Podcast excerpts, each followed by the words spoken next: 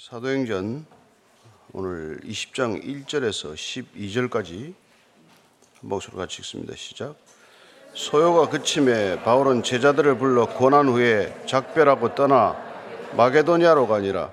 그 지방으로 다녀가며 여러 말로 제자들에게 권하고 헬라에 이르러 거기 석 달 동안 있다가 배 타고 수리아로 가고자 할 그때에 유대인들이 자기를 헤아리고 공모함으로 마게도니아를 거쳐 돌아가기로 작정하니 아시아까지 함께 가는 자는 베레아 사람 부로의 아들 소바드와 데살로니카 사람 알스타고와 세군도와 더베 사람 가요와 및 디모데와 아시아 사람 두기고와 드로비무라. 그들은 먼저 가서 드로아에서 우리를 기다리더라. 우리는 무교절 후에 빌립보에서 배로 떠나 닷새 만에 드로아에 있는 그들에게 가서 이래를 머무니라. 그 주간에 첫날에 우리가 떡을 때려 하여 모였더니 바울이 이튿날 떠나고자 하여 그들에게 강론할세 말을 밤중까지 계속하며 우리가 모인 윗다락에 등불을 많이 켰는데 유두고라는 청년이 창에 걸터 앉아 있다가 깊이 졸더니 바울이 강론하기를 더 오래 하며 졸음을 이기지 못하여 3층에서 떨어지거늘 이렇게 보니 죽었는지라. 바울이 내려가서 그 위에 엎드려 그 몸을 안고 말하되 떠들지 말라. 생명이 그에게 있다 하고 올라가 떡을 떼어 먹고 오랫동안 곧 날이 새기까지 이야기하고 떠나니라 사람들이 살아난 청년을 데리고 가서 적지 않게 위로를 받았더라. 아멘. 오늘 본문 말씀은 이제 그 3차 전도 여행이 끝 마무리에 이르러서 그 3차 전도 여행을 결산하는 어떤 그런 시점의 본문이에요. 정말 세 차례에 걸친 이 전도 여행은 바울 삶 전체를 갈아넣듯 그의 모든 삶의 흔적이 되고 어, 그리스도의 흔적이 된 것이죠. 어, 그리고 가는 곳곳마다 얼마나 큰 고통을 겪었는지 우리는 그냥 뭐 한 줄 한 줄 읽어가는 거로 끝이지만은 그 한 줄 한 줄을 행간의 사도 바울의 그런 고통과 고난 그리고 그 말할 수 없는 그 번민들이 흔적으로 녹아 있는 것을 보게 됩니다. 오늘 1절 말씀 먼저 읽습니다. 시작. 소요가 그침에 바울은 제자들을 불러 고난 후에 작별하고 떠나 마게도니아로 가니라. 소요가 그쳐서 이제 떠나게 되었습니다. 이번에 그가 에베소에서 어, 데메드리오 데메드리오라고 하는 이 은장색이 주도했던 그 이, 그야말로 큰 시위에 휘말려서 자칫하면은 목숨을 잃을 수도 있는 상황이었지만은 다행히 그 에베소에 있는 고위 관리들이라든지 또 그곳에 있는 그를 아끼는 사람들에 의해서 사실은 피신할 수가 있었죠. 그러나 그러는 이번에 에베소를 빠져나오지는 않았습니다. 전체적으로 소요가 가라앉을 때까지 에베소시 전체가 서기장에 의해서 일단 해산은 됐지만 해산한 무리들 가운데서도 얼마든지 또 바울을 해할 수 있었지만 소요를 거칠 때까지는 에베소에 머물러 있게 됩니다. 그가 에베소에 머물러 있었던 시간은 대개 한 2년 3개월 정도 길게 보면 뭐 그 2년 반까지 볼 수 있겠지만 하여튼 그 정도 시간 그가 머물른 것으로 어, 보이니까 가장 오랜 동안 그가 전도 여행 세 차례에 걸쳐서 가장 오래 머무른 곳이 이 에베소가 어, 되는 것이죠. 그래서 그때 이제 소요가 그쳤을 때 바울은 제자들 다시 불러서 권한 후에라고 되어 있는데 이 권하다는 단어가 계속 그 사도행전에는 반복되고 오늘 본문에도 세 번씩 그 반복되는 단어입니다. 이게 그 우리가 성령이라고 말할 때 παράκλησις라고 하는 그 단어를 어원이 되는 단어죠. 그러니까 이게 우리가 어, 계속해서 우리가 이 마케도니아 전도 때 드로아에서도 건너와서 우리를 도우라고 할 때 이 단어가 쓰이게 됩니다. 우리에게 와서 위로하라, 격려하라, 권면하라. 이걸 이제 한자로 번역을 할 때 보혜사 성령이라고 번역을 했는데 우리가 보혜사는 지킬 보자에 은혜를 끼칠 해자를 쓰고 또 가르칠 사자를 쓰지 않습니까? 우리 곁에 와서 가까이서 우리를 위로하고 격려하는 보혜사가 하는 일은 우리를 지켜주시는 게 것이고 또 은혜를 끼치는 것이고 또 우리가 뭘 물어보거나 궁금히 여길 때 가르쳐 주시는 것을 그분께서는 우리에게 도와주시는 것이죠. 그래서 보혜사 성령이 우리에게 오셔서 하듯 성령의 사람들이 살아가는 삶도 누군가에게 그런 삶이 된다는 것입니다. 가서 누군가를 해치는 사람이 아니라 누군가를 지켜주고자 하고 은혜를 끼치는 사람이 되고 뭘 궁금한 게 있다면 가르쳐 주거나 뭐 묻는데 답할 수 있는 사람들. 예. 왜, 왜 이런저런 일들에 대해서 궁금증이 없겠어요. 신앙생활 하면서. 늘 그런 사람들에게 답을 할 수 있는 그것도 온유와 겸손으로 답할 수 있는 사람이 되는 것이죠. 그게 내 성품이 원래 그래서 그런 게 아니란 말이에요. 내 안에 오신 성령님께서 그렇게 누군가에게 위로하고 격려하는 그렇게 그런 존재로 우리를 빚어가는 것이죠. 예. 그래서 자꾸 뭐 세상은 다 이게 도움이 필요한 것이란 말이에요. 여러분 뭐 돈이 있거나 없거나 다 도와달라는 사람들 뿐이에요. 그리스도인들만이 사실 진정으로 도울 수 있는 사람이라는 것을 믿으시기 바랍니다. 여러분들이 뭘 있고 없고가 아니에요. 여러분 안에 계신 분이 그분이 돕는 분이란 말이에요. 그분이 위로하는 분이란 말이에요. 우리는 누군가에게 위로 받으려고 할 필요가 없는 사람들이에요. 그러나 세상에서 누군가에게 위로받지 않고는 살아갈 수가 없는 사람들이에요. 그 사람들에게 다가가서 손을 잡아주고 그 사람들의 말을 들어주고 그 사람들을 위로하고 격려하고 세워주는 게 그리스도인 거듭난 사람들 그 안에 성령이 있는 사람들의 살아가는 삶의 모습이란 말이에요. 그래서 제자들을 불러서 그거 하는 거예요. 다니면서 그거 하고 다니는 겁니다. 바울이 지금. 작별하고 떠나서 마게도니아로 갔다. 에베소에서 다시 마게도니아로 들어가요. 그는 이 지금 마게도니아 지방으로 들어가서 이제 이쪽 지역에서 세운 교회들로 이제 헌금을 연보를 걷는 일을 하게 됩니다. 그래서 그는 이후에 일정이 지금 연보를 걷어서 예루살렘 교회에다가 연보를 전달하는 일이 바울로서는 우리가 생각하는 것보다 훨씬 중요한 일로 여기고 있어요. 단순히 내가 헌금을 뭐 내가 이렇게 세운 교회에서 얼마나 걷어가지고 예루살렘 교회에 턱 이렇게 큰 돈을 내고 내 자랑을 하려고 하는 게 아니라 바울의 머릿속에는 예, 늘 이방인들로 자기는 이방인을 위해 택한 그릇이지만 이방인들 교회를 섬기면서 이 이방인 교회와 그 안에 있는 유대인들과의 하나됨을 헐 그렇게 기도했던 사람이란 말이죠. 그래서 그는 어디를 가든지 유대인에게 먼저 전도하고 그리고 또 헬라인에게 전도를 했던 사람이고 그래서 그 이방인에 세워진 교회들과 예루살렘이라고 하는 그 교회가 하나 되는 것, 교회의 하나됨에 대해서 바울보다도 사실 그렇게 속을 끓이거나 고민했던 사람이 없어요. 왜냐하면 초대교회라는 게 늘 유대인들과 예수 믿는 유대인들, 하나님만 믿지만은 예수를 주라고 부인하는 사람들과의 갈등에서 그는 늘 고통스럽게 지나지 않았습니까? 그러다가 그들이 하나 되는 것, 예수 믿어도 유대인처럼 믿으라고 하는 이른바 유대주의자들 때문에 교회가 시끄러웠기 때문에 예루살렘 총회에서 그 문제가 해결이 되었음에도 불구하고 여러분 위에서 뭐가 결정이 된다고 아래서 그게 무슨 일사불란하게 이루어지는 건 아니잖아요. 그러니까 예루살렘 총회에서 그런 결정이 있었지만은 실제 교회 현장에 가보면은 또 여러 이 분쟁과 갈등들이 있는데 주로 그 분쟁은 이제 유대주의자들이 이방인들 믿기 시작한 이방인들에 대해서 가지는 무슨 마치 텃세와도 같은 그런 이 종교적 관행 때문에 교회가 시끄러웠기 때문에 교회가 어떻게 하면 하나 될 것인가?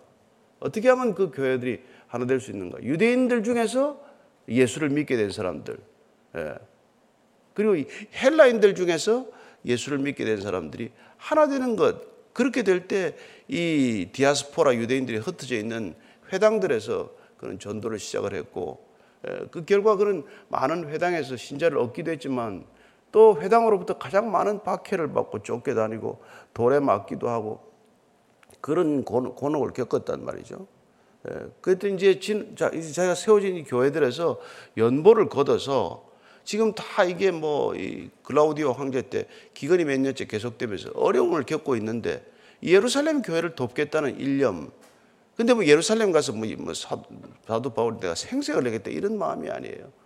그래서 그 뜻을 전달함으로써 이방인 교회와 예루살렘 교회가 하나라는 것, 주 안에서 한 연대감, 한 유대감으로 결속되어야 한다는 것을 전달하고 싶은 것이고, 그렇게 될 때 이 교회가 정말 하나님의 교회로서 예루, 그리스도의 교회로서 예, 그 본질을 드러낼 수 있다고 믿었기 때문에 그는 이 일에 굉장히 집착을 하게 됩니다. 사실은 여기 지금 이 여기서 이제 로마로 갔다가 서바나로 가고 싶은 게 본인의 심정이에요. 에베소에서 고린도도 한번 들렀다가 다시 로마로 가서 그는 서바나로 가는 게 목적이지만 그래서 지금 에베소에서 다시 마게도니아를 거쳐서 고린도로 들어가면서 고린도에서 로마서를 쓰게 돼요.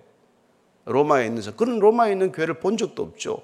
본인이 세운 교회도 아니고 그렇지만은 그가 땅끝까지 그 당시에 땅끝은 서바나가 땅끝인데 거기까지 이른바 유럽의 서부 마지막 전도를 위해서는 로마에서 있는 교회들이 좀 후원해 주면 좋겠다. 그래서 편지 곳곳에 서신서에 그런 의도가 드러나는 것이죠. 좀 이따 보겠습니다만 어쨌건 그렇게 작별하고 이제 마케도니아로 가는 거예요. 마케도니아로 갔다는 뜻은 우리가 잘 알다시피 거기 있는 빌립보에 첫 발을 디뎠고 빌립보에서 데살로니카 베레아 이쪽 교회가 세워진 곳을 그는 마게도니아로 지금 들르는 목적이 그거란 말이에요.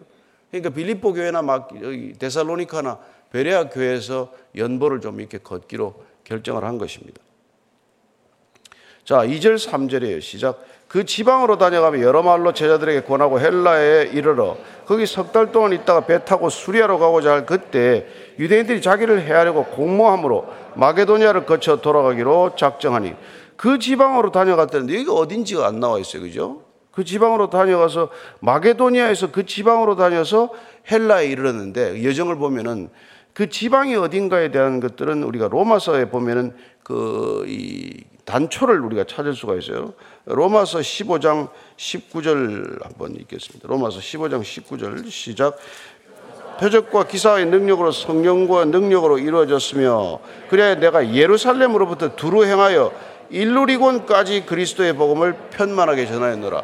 예루살렘에서 일루리곤까지 복음을 편만하게 전했다는데 사도 바울이 실제 3차 전도 여행까지 다 합쳐서 가장 서쪽에 전도한 곳이 일루리곤이라는 것을 알수 있죠. 로마서에 쓴 걸 보니까. 그러니까 이 일루리곤이 지금 그 지방으로 다녀갔다는 것에 지방의 이름이 되는 줄로 추정할 수 있는 것이죠. 일루리곤은 지금 그 뜻은 기쁨이라는 뜻이에요. 근데 그 지역이 지금 알바니아 지역이에요. 거기까지 갔다는 것입니다. 그게 지금 보면은 지금 마게도니아 쪽의 북서쪽 으로서 가장 멀리 간 것이 일루리곤까지가. 거기까지 가서 아마 전도를 하고 이제 다시 돌이킨 거죠. 그래서 어, 헬라에 다시 이르렀습니다. 헬라에 이르렀다는 것은 마게도니아도 헬라 지역이죠. 그러나 주로 로마 사람들이 그 당시에 헬라, 헬라다라고 해서 지칭하는 지역은 지금의 아가야 지방을 얘기를 해요. 아가야 지방은 그가 들렸던 대로 아테네와 고린도를 지금 헬라 지역이라고 부르고 있는 것입니다. 그러니까 북쪽에서 그는 지금 다시 남쪽으로 내려온 것이죠. 저쪽 일루리곤까지 갔다가 내려와서 지금 그 일정을 그렇게 잡은 것이죠. 그래서 거기 와서 고린도에서 들렸으면 고린도에서 그 옆에 11km 떨어진 갱그레아 항구나 이런 데서 한 번 2차 전도에 머리를 깎지 않았어요.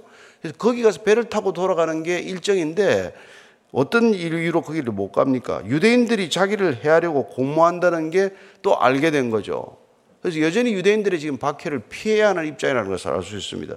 예, 그래서 마게도니아를 거쳐서 돌아가기로 작정했다. 그럼 다시 이게 그 고린도로 내려왔다가 고린도에서 마게도니아로 다시 거쳐서 이렇게 다시 빌립보를 거쳐서 드로아 쪽으로 가서 배를 타고 가는 그런 일정이 되는 것이죠. 여러분들 이렇게 머리에 잘 안 들어오면은 꼭 성경 읽다가 지도를 한번 펼쳐봐야 됩니다. 요새 보면 뭐 이게 한번 쳐보면은 이게 얼마나 많습니까? 보면은 뭐 바울의 1차 전도행, 2차 전도행, 3차 전도행 그게 다 있죠. 성경 뒤에도 보면 다 있어요, 그죠? 그림을 한 번씩 보면서 여러분들이 보면 머리 훨씬 이게 잘 정리가 될 겁니다. 예, 그래서 4절입니다. 시작. 아시아까지 함께 가는 자는 베레아 사람 부로의 아들 소바드와 데살로니카 사람 아리스타고와 세군도와 더베 사람 가이오와 및 디모데와 아시아 사람 두기고와 드로비무라 여기 사람들 이름이 이렇게 자세하게 나오는 이유가 뭐겠어요? 이 사람들이 지금 이 아시아 지역과 마게도니아 지역과 아가야 지역에 바울이 개척한 세워진 교회들의 이 사람들이 대표자들이란 말이에요. 헌금을 자기가 다 이렇게, 이렇게 그 운반할 수 없잖아요. 그리고 혼자서 그 헌금을 다뤘다는 오해를 피하기 위하여 그는 각 교회 책임자들과 대동하기로 결정을 한 것이죠. 그래서 이 사람들이 지금 각 교회 뭐 재정을 책임을 졌건 어쨌건 연보 전체를 거두어서 같이 가는 일행이 된 것이죠. 이 사람들 데리고 같이 가는 거예요. 아시아까지 간다는 것은 다시 그리스에서 터키로 지금 넘어간다는 그런 뜻이에요. 자, 5절 6절입니다. 시작. 그들은 먼저 가서 들어와서 우리를 기다리더라. 우리는 무교절 후에 빌립보에서 배로 떠나 닷새 만에 들어와 있는 그들에게 가서 이래를 머무니라. 예, 그들이 이제 같이 움직여야 되는데 바울을 해하려고 하는 모의가 다시 이게 알게 되었기 때문에 일행들은 다시 배를 타고 그렇게 보내고 본인은 걸어서 지금 다시 가는 거예요. 훨씬 뒤늦게. 근데 6절에 보면 우리가 무교절 후에 빌립보에서 배로 떠나게 됩니다. 그는 사실은 이 돈을 연보를 걷어서 이 6월절을 예루살렘에 가서 지내는 게 목적이었지만 이 일정이 늦어지는 바람에 모해 위협을 피해서 일정을 다시 늦추는 바람에 그런 오순절에 맞춰서 예루살렘에 가기로 일정이 바뀐 거예요. 6월절까지 못 가고. 그래서 무교절 후에 빌립보에서 배로 떠나게 됩니다. 빌립보까지 가서 거기서 다시 이제 넘어가는 것이 들어와로. 근데 여기 보니까 우리라고 하는 표현이 나옴으로써 다시 빌립보에서 누가가 이 여행에 참여했다는 것을 알 수 있습니다. 누가가 지금 기록하고 있잖아요. 근데 누가가 우리라고 할 때는 뭡니까? 바울과 자신이 포함되는 걸 말한단 말이죠. 그래서 일행이 지금 먼저 일행들은 들어와로 배를 타고 가고 예, 거기는 보면은 뭐 여기 저 아리스타고도 있고 가이오도 있고 디모데도 있고 다 되어 있잖아요. 이 사람들 익숙한 이름들이 다 지금 들어와야 간 거예요. 그리고 본인은 지금 누가와 함께 다시 또 예, 거기서 합류하게 되는 것이죠. 그리고 그, 그 가서 일회를 일주일을 그곳에 머물게 된다고 말합니다. 자, 7절에 시작. 그 주간에 첫날에 우리가 떡을 때려 하러 모였더니 바울이 이튿날 떠나고자 하여 그들의 강론하세 말을 밤중까지 계속하며 그 주간의 첫날이라고 할 때 보통 유대인들 시간 방식으로는 토요일 오후부터 지금 주일 오후까지를 첫날이 돼요. 안식일 날이 되죠. 근데 이게 어, 로마식으로는 우리 지금 지금 일요일 오후부터가 첫날이 되는 거예요. 그 사람들이 그 당시에는 다 일을 할 때였기 때문에 그냥 뭐, 뭐, 이렇게 주일 개념이 없단 말, 쉬는 게 아니에요. 그 주간 첫날에도 다 일들을 하고 모였어요. 일들을 하고 모여서 지금 바울이 왔다, 바울 선생이 왔다고 하니까 이제 이른바 사경회나 말씀 집회가 일어난 것이죠. 예, 떡을 때려 하여 모였더니 이걸 가지고 이제 뭐 우리가 뭐 성찬 예배를 드렸나 생각할지 모르겠지만 그 당시에 모이면은 다 사도행전 2장에 보면은 모일 때마다 떡을 떼며 교제했습니다. 예, 그래서 매일 모이면은 매일 떡을 떼며 교제한 거예요. 그래서 이걸 가지고 무슨 저 성찬의 기원으로서 보기는 좀 어렵지만 어쨌건 모여서 떡을 떼고 이렇게 이제 강론을 시작이 됩니다. 바울이 그 다음날 떠나기 때문에 강론하다는 것은 말씀드렸지만은 일방적으로 설교만 하는 게 아니에요. 어, 우리 저 답답답해 그 저, 저 도, 아름다운 도행에 Q&A 하듯이 이렇게 질문하고 답변하는 형식들이에요. 신앙에 그동안 궁금한 것들 여러 가지 질문이 있을 거 아니에요. 그것들 쭉 이렇게 주로 바울이 뭐 얘기하겠지만 묻는 질문에 답변도 하고 또 토론하고 아니라고 또 하는 얘기도 할 수 있고 하는 그런 분위기였다는 것을 기억해야 합니다. 그래서 어, 그렇게 강론을 할 때 밤중까지 계속한 거예요. 아 내일 떠나야 되는데 보통 일정이 내일 바쁘면 좀 일찍 끝나고 가서 좀 쉬어야 되지 않습니까? 근데 내일 가기 때문에 이 바울이 잠을 못 자는 거예요. 얘기해 줄 거는 많고 질문도 많고 가르쳐 줄 것도 많은데 예, 몸은 피곤할 터인데 그래서 지금 8절, 9절 이제 유두고 사건이 일어나는 것이죠. 우리가 모인 윗다락에 등불을 많이 켰는데 유두고라는 청년이 창에 걸터 앉아 있다가 깊이 졸더니 바울이 강론하기를 더 오래 하며 졸음을 이기지 못하여 3층에서 떨어지거늘 이렇게 보니 죽었는지라 윗다락에 등불을 많이 켰다는 것은 이제 이게 안에 실내가 더웠다는 그런 뜻도 돼요. 등불을 많이 켜면 그 당시에 열이 다 오지 않습니까? 그러니까 다락에 등불을 많이 켰다니까 이게 이제 덥고 사람들은 이제 꽉 들어 앉아 있고 하니까 얼마나 공기도 탁하고 힘들겠어요. 그러니까 유두고라고 하는 청년이 창문에 걸터 앉은 거죠. 앉아 뭐 자리가 없었든지 아니면 이렇게 조금 조금 바깥 공기라도 좀 통하는 데를 간다고 창에 걸터 앉은 게 문제가 된 것이죠. 그랬더니 졸았어요. 바울 때문에 좋은 게 아닙니다. 오래된 좋은 게 아니고 제가, 제가 볼 때는 유두고가 그 당시에 노예들 가운데서 이름이 가장 흔한 이름이었다 그래요.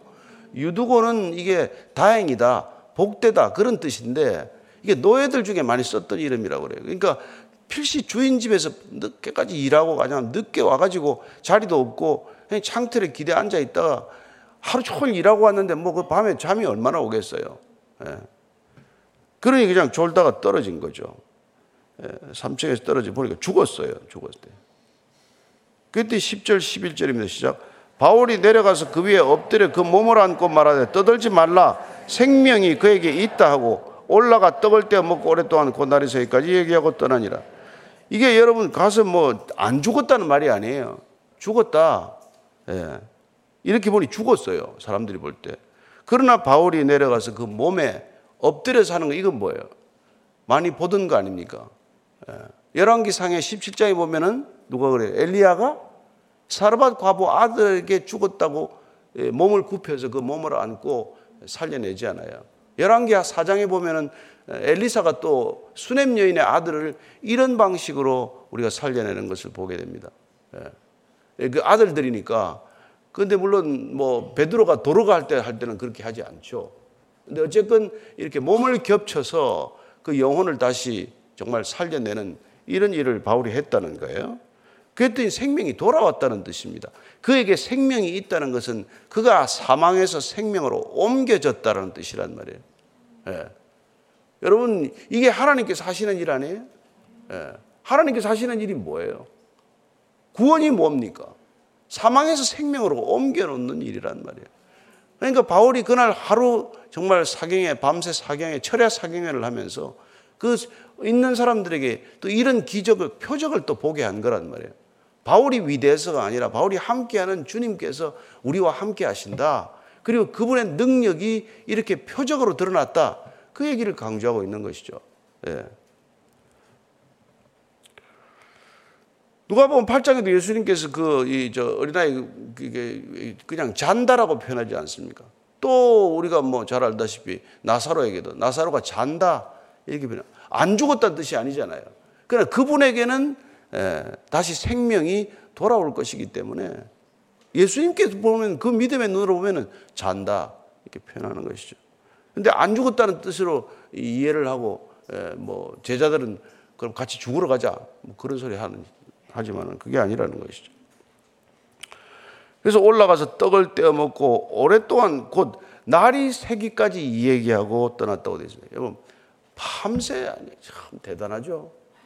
예. 그 어떻게 밤을 세웁니까? 예. 뭐 술로 밤을 세우는 사람들이 들어 있지만은 밤 새우기 어렵잖아요.